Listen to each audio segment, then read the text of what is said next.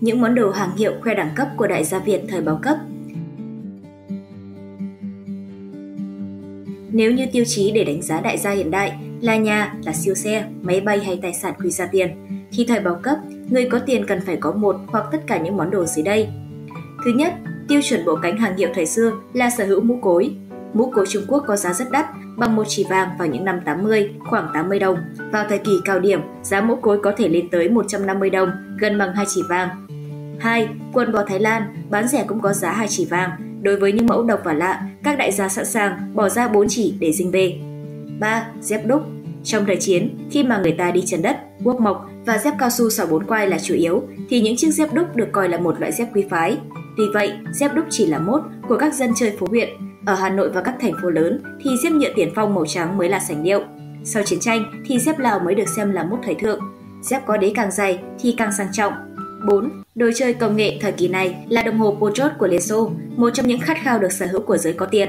Nhưng đồng hồ Pochot bắt đầu thất thế trước sự xuất hiện của đồng hồ Seiko đến từ Nhật Bản. Những chiếc đồng hồ chạy tự động, không phải đến dây, lại hiện ra cả thứ ngày tháng này, quả là quá sang trọng. Đến nỗi trong dân chúng đã xuất hiện câu ca dao, một yêu anh có Senko, hai yêu xe đạp Peugeot đón nàng. 5. Ở cái thời mà xe đạp còn là cả một gia tài, thì xe Favorite, một loại xe của tiệm khắc cũ, xứng đáng đứng ở vị trí đầu đối với giới nhà giàu Thời kỳ ấy, xe đạp phải có biển số, được kiểm soát bằng giấy chứng nhận sở hữu của cơ quan chức năng.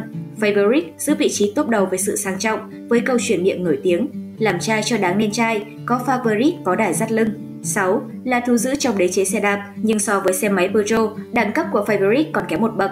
Xe Peugeot còn được gọi là xe lơ đã đi vào dân gian một cách rất hóm hình nhưng cũng đầy thực tế.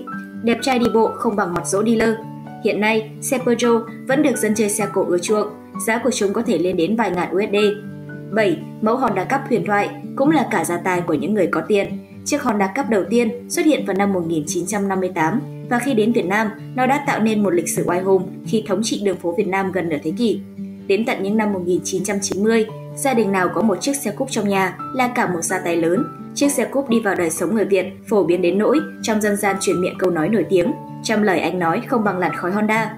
Nhà thơ Nguyễn Trọng Tạ cũng phải thốt lên, Bây giờ yêu nghĩa là vèo xe cúp, xe đạp anh xì lốp cả tứ mua.